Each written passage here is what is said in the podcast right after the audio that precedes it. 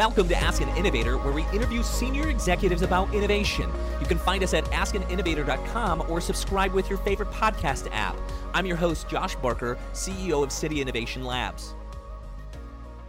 Welcome to Ask an Innovator. Today I've got with me Tim Lavengood. Welcome, Tim. Really appreciate you being here. Glad to be here. Awesome. So, Tim is the executive director at Technology Innovation Center. Is that right? That is correct. Can you give a little bit of background of yourself and, and a little bit of background about Technology Innovation Center? Well, I've been working as the executive director here for quite a few years, so those are kind of the same thing. We are a technology based business incubator that's actually been in operation since the 80s for about 30 years, 31 years. And we have worked with, over the years, several hundred different kinds of startups, providing space and services and networking to help uh, innovation based companies get off the ground. Awesome. So, and I'm reading on here 25,000 square feet. That's that's quite a bit for 30 to 50 technology based startups. Is that right? That is that that was the case. We're actually, and I can get into that, but we're in the process now. We're making a transition to the hard sciences right now, and there are reasons for that. And we are working on a build out of a laboratory space in Northbrook, one of the other suburbs here. I'd love to hear a little bit more about that. Can you give a little bit more details about your transition to the hard sciences? Yes, we've been around since the 80s, and we came in right around the same time as you know the beginning of the uh, original dot com boom. I think because of that perspective, I am seeing very similar circumstances now in the hard sciences, in new materials, in life science, in energy that we saw in the 80s in information technology. And I think it is now time for us, I think we're most valuable in dealing with now this just emerging generation of scientist entrepreneurs. To me, the key is the tools. And just as in the 80s, the tools for information technology got dramatically and rapidly cheaper, smaller, and smarter. And that results in entrepreneurship as opposed to people who, because of the expense and the expertise required to use the tools, have to go to work for larger organizations. And I think we are now seeing just emerging the dawn of an age of the independent entrepreneurial scientist. And I think the implications of that actually make the information technology revolution seem small by comparison. Yeah, that makes sense. So before you'd have all these scientists really not be able to afford the equipment, the space, all of the the different things needed for true innovation to really happen. And now you're essentially providing that space, you're providing the equipment, loaning it out to them, so to speak, for kind of a monthly cost. Yes, we're redesigning, we're creating what we're calling a workstation for a wet laboratory. And what we're basically trying to do is allow scientists to generate valid data that proves their concept in circumstances where they're not working for a big corporation that's going to own everything. Approximately now, more than 95% of all scientific intellectual property by economic value is owned by organizations with valuations over a billion dollars. So it's the most concentrated asset class in the developed world. And that is just about to break wide open now, in my view. It's a profound trend that I think we're in the forefront of. Sure.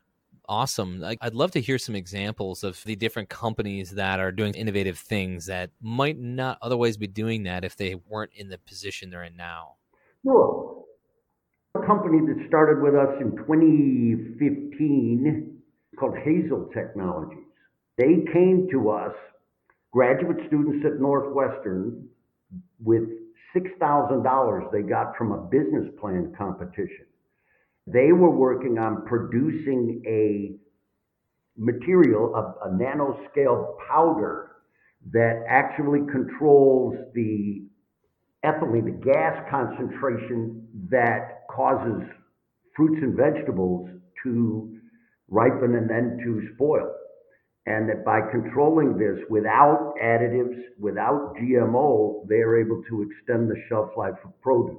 And that company was able, because of the tools, because of our environment, to get started and generate data that proved the effectiveness of that material with $6,000 up front to pay rent for six months.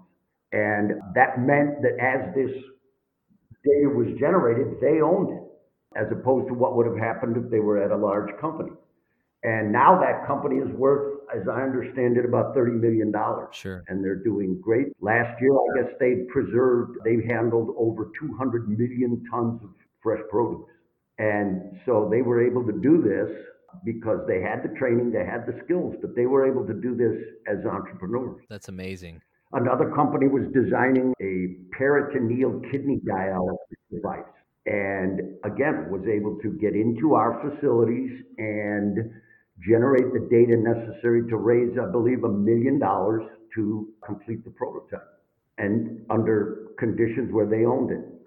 That's awesome. Yeah, it's a lot like when software became more approachable, right? When you started to get this whole new wave of software is the thing and software engineering became a discipline and a practice because it was the personalized computers right it sounds like the equipment was a lot more accessible and that's what it sounds like you're really doing for the hard sciences is you're really making it so that the equipment is a lot more accessible versus only huge facilities it's cheaper yeah. and it's smarter there's a pipette robot that can run some of your uh, wet chemistry that costs $5000 there is a device for producing uh, pharmaceuticals that sits on a desk. There are gene sequencers now that are desktop and cost $20,000. 10 years ago, there were five places on earth that could do gene sequencing, and they were all giant research institutions. Those are the kinds of things. It's basically Moore's Law has come to the sciences.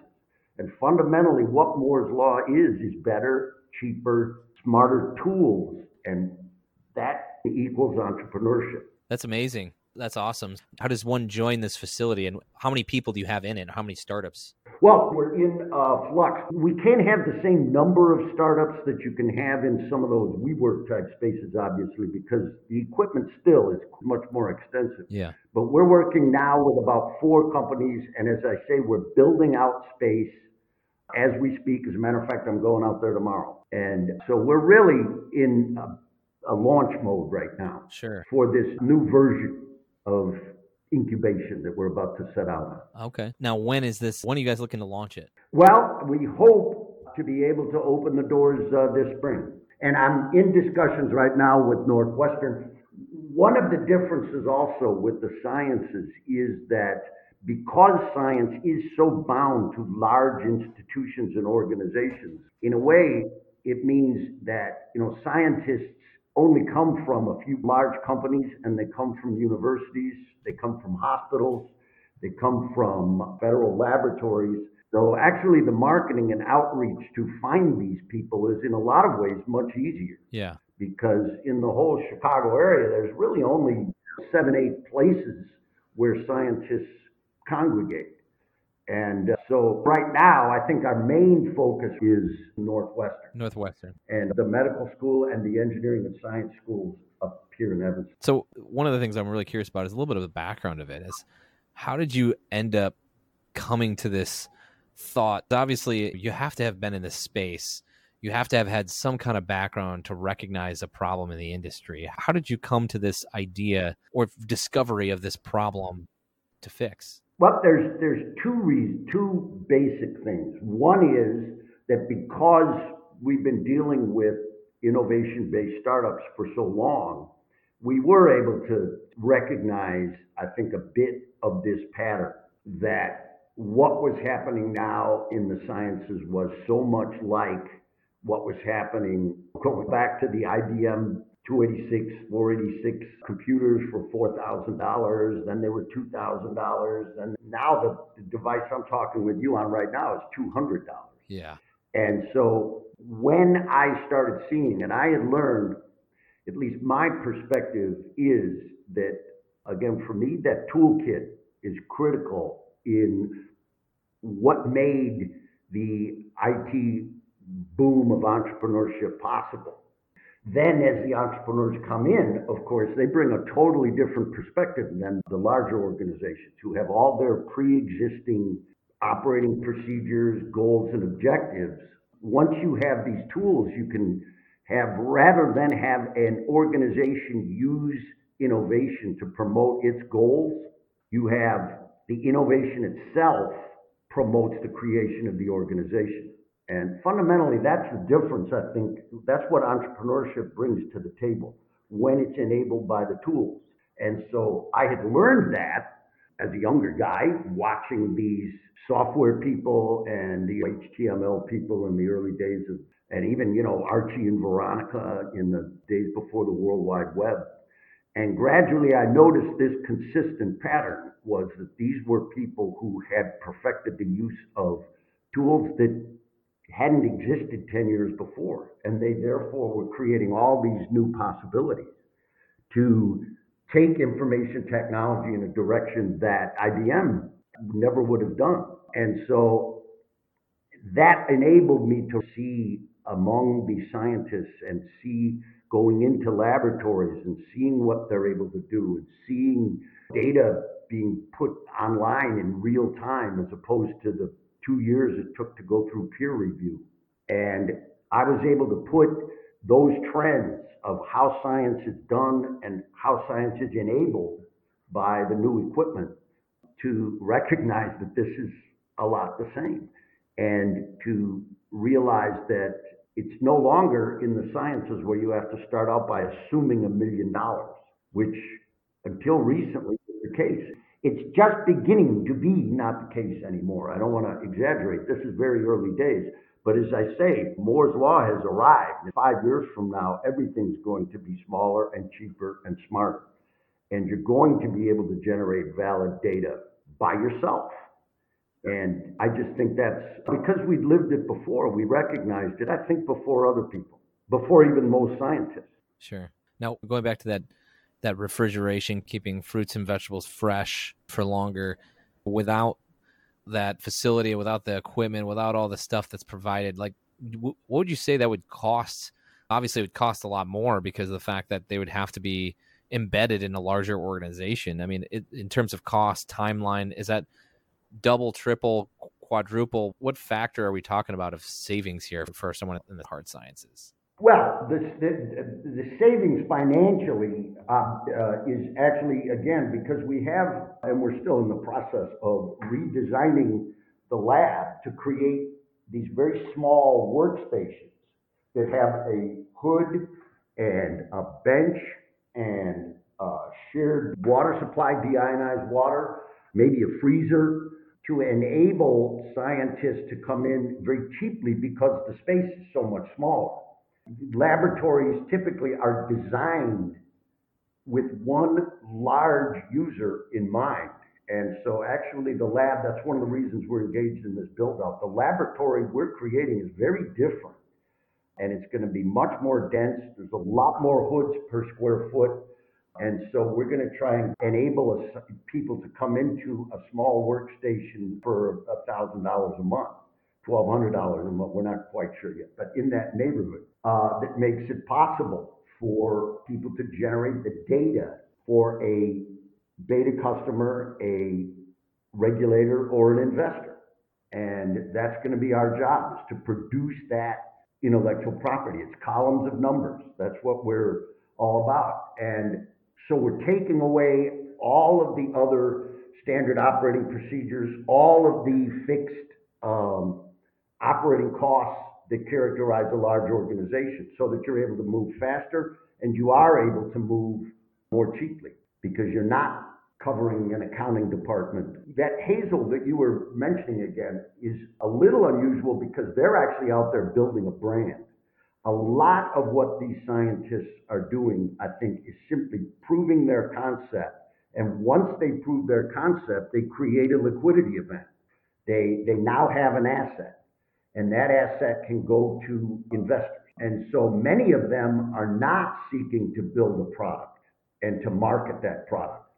The, they are seeking to do basically the R&D for the larger players. Sure, that makes sense. And then they get their payoff when they sell it. And speaking of that, a lot of times in co-working spaces, I know in Chicago, 1871 is a big one, is being able to take people from larger mm-hmm. organizations mm-hmm. and embed them Um, alongside startups there's some kind of magic that happens there, right? There's innovation and collaboration that happens between startups and large companies. And trying to do that by creating these innovation outposts. So one of the questions in my mind is do you see that happening these large companies that or hard science companies putting people in this place that you're describing as almost like an innovation outpost to partner with startups to talk to them about what they're doing yes i think one of the big differences and this is again a lesson that we were able to learn is in the early days the peer group the network is much more difficult to assemble and i think we're people who have the organizational experience to be able to do it. Information technology now has a lot of what i call the been there done that mentors that people can meet and talk to. And a lot of people in large corporations also had experience in startups. And so there's a blending there, but that took many, many years. A lot of the, uh, the angel investors, seed fund people also do have the direct experience of knowing what it's like to start up a IT based company. There are very, very few experienced entrepreneurs in the sciences just as there were very few IT entrepreneurs in 1986 when this program started. Most of the money was coming from people who made their money in real estate and didn't really understand one of the main reasons for that dot com boom. The money and the innovators didn't really understand one another. And so a lot of mistakes were made. That is the challenge, I think, right now you're going to college with professors in biology and in chemical engineering that have no experience in entrepreneurship and their colleagues have no experience in it. Again, computer science went from being probably the single least entrepreneurial discipline in the 80s to perhaps the most entrepreneurial now.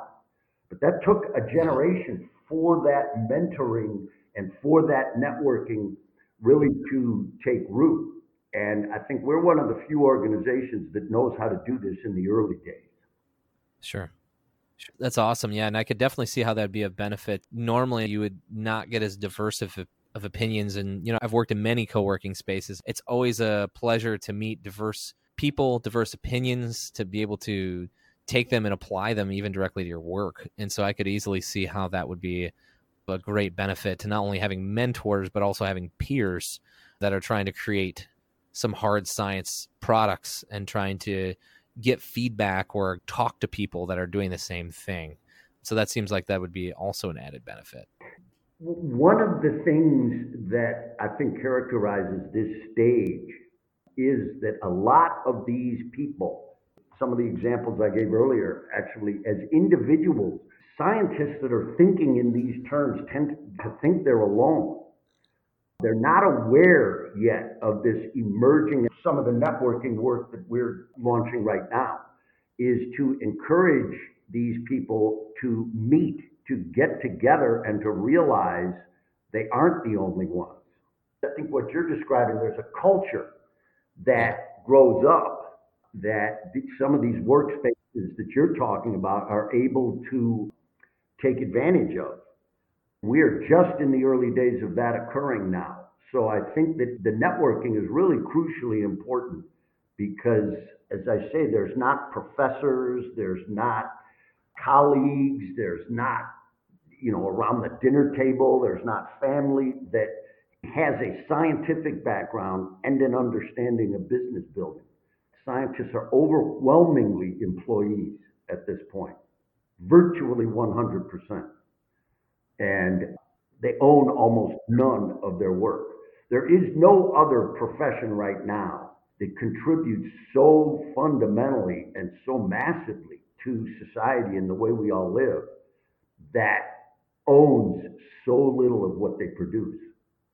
And that's what's going to change. And once it changes, the financial opportunities and the shifts in the marketing strategies is going to be, I think, really profound.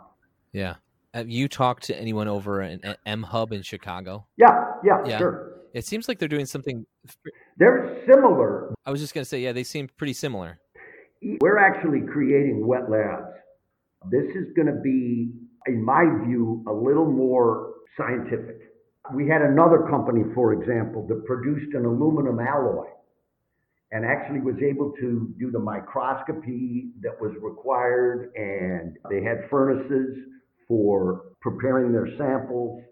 It's my view that we are going to be much more directly focused on people in the hard sciences than in the engineering and, and you know the makerspace kind of thing. And it's that basic critical role of data. We want to be the place where you can go under flexible terms of ownership and create valid scientific data, not building things necessarily, sure. but producing the data. Yeah, that makes sense. And so M Hub's more on the physical product side, meaning not necessarily hard science like robotics, connected devices, right. sensors, that sort of thing. But yeah, you're more on the hard science side. Yes, yeah.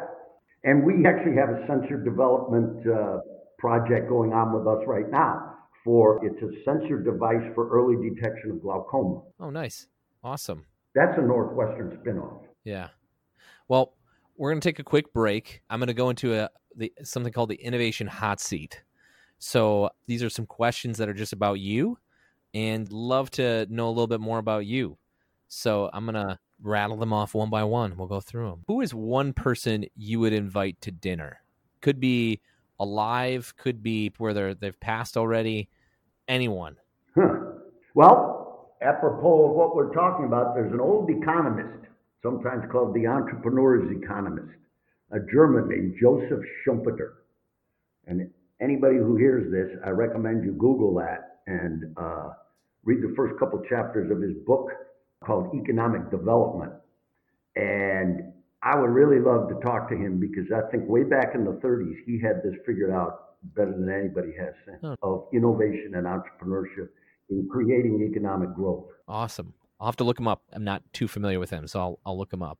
Very few people have ever heard of him, but he's profoundly important. And then, what is one thing you'd bring on a desert island with you? It can't be a person. Bring on a desert island with me.